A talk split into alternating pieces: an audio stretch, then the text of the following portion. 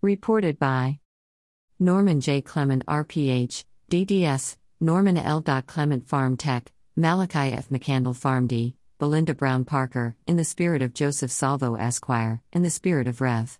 C.T. Vivian, Jelani Zimbabwe Clement, B.S., MBA, in the spirit of Erland Clement S.R., Willie Ginyard B.S., Joseph Webster M.D., MBA, Beverly C. Prince M.D., FACS, Leroy Baylor, J.K. Joshi M.D., MBA, Adrienne Edmondson, Esther Hyatt Ph.D., Walter L. Smith B.S., in the spirit of Brom Fisher Esquire, Michelle Alexander M.D., Cudjoe Wilding B.S., Martin Jew B.S., RPH, in the spirit of Deborah Lynn Shepard, Barris E. Muchett, Strategic Advisors.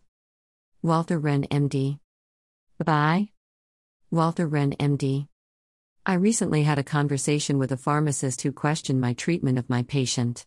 The patient was prescribed Suboxone 8 to 2 mg 24 mg daily and Alprazolam 2 mg TID. While I agree that part of a pharmacist's responsibility is to watch out for drug interactions, one found this to be dangerous. He asked me when was I going to reduce the medication. That question implies that this pharmacist erroneously believes that this medication should be reduced and eventually stopped, an opinion also shared by many of my physician colleagues. Yet, another opinion concerning pharmacist behavior, also shared by my physician colleagues, is that Suboxone should not be given with a benzodiazepine. Again, no clinical trials to support this opinion. My experience prescribing this combination is over 10 years shows no adverse events, NAE. As a matter of fact, the world literature search records only five deaths from this combination, but they occurred because of intravenous injection. Lessons to the PharmD physician want to be The interference into the physician patient relations is a dangerous practice in medicine being promoted by the Drug Enforcement Administration, DEA, in which the American Medical Association, AMA, has had to issued several real concerns stating the American Medical Association strongly supports a pharmacist carrying out his or her corresponding responsibility under state and federal law, but the past few years are rife with examples of patients facing what amounts to interrogations at the pharmacy counter as well as denial of legitimate medications.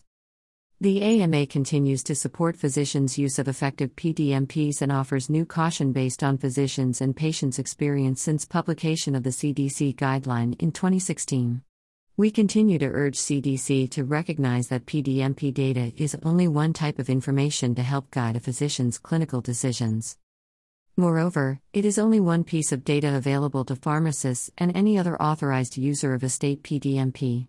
Yet, PDMPs have been used to inappropriately tag physicians as inappropriate prescribers by pharmacy chains and patients as doctor shoppers by some pharmacists. The AMA does not support illegal activity, but a PDMP report, by itself, is almost always insufficient to identify illegal behavior. Criminalizing narcotic prescriptions by pharmacist, motorcycle dealer. Pharmacist profiling by withholding patient care. The pharmacist's role is not to interrogate the patient or withhold treatment. Joseph L. Webster, SR, MD, MBA, FACP, BS. Pharmacy.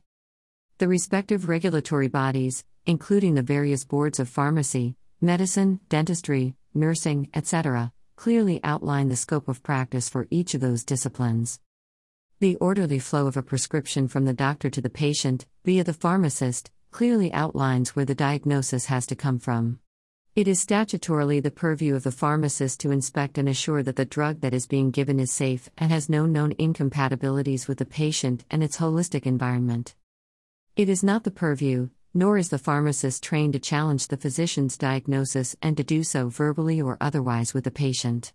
It erodes the doctor patient relationship and destroys the confidence of the patient in his slash her physician. At the very least, it is unethical and may very well be a HIPAA violation and beneath the standard of care as a pharmacist. Follow the science, exposing CDC unscientific guideline. The pharmacist has absolutely no qualification or training to offer a second opinion without having all the clinical data and facts. All of the clinical data, as well as my personal experience, as well as a study by Dr. Agnoli et al., showed that when patients are tapered off of Suboxone, within two years there was a 100% relapse. Tapering and stopping methadone is not done. Even though there is no study, I am sure the reason is the relapse rate. If healthcare individuals like pharmacists understood that this is an opiate receptor problem, not a behavioral problem, and that opiate addiction is a chronic disease, treatment would change. As a matter of fact, nicotine addiction is caused by activating nicotine receptors in individuals just like opiate addiction is caused by activating opiate receptors in individuals. Nicotine is legal, causing 450,000 deaths a year. Opiates are illegal, causing 78.000 deaths a year. We need clinical trials to determine what is the best way to treat opiate addicted individuals. Opinions without evidence are dangerous regardless of who has them. Dangerous conclusions by pharmacist based unscientific data and facts which seriously flawed threaten all of healthcare. For now, you are within. You are within thenorms.com. Wynton Marsalis Concerto for Trumpet and Two Oboes, 1984. The Norms.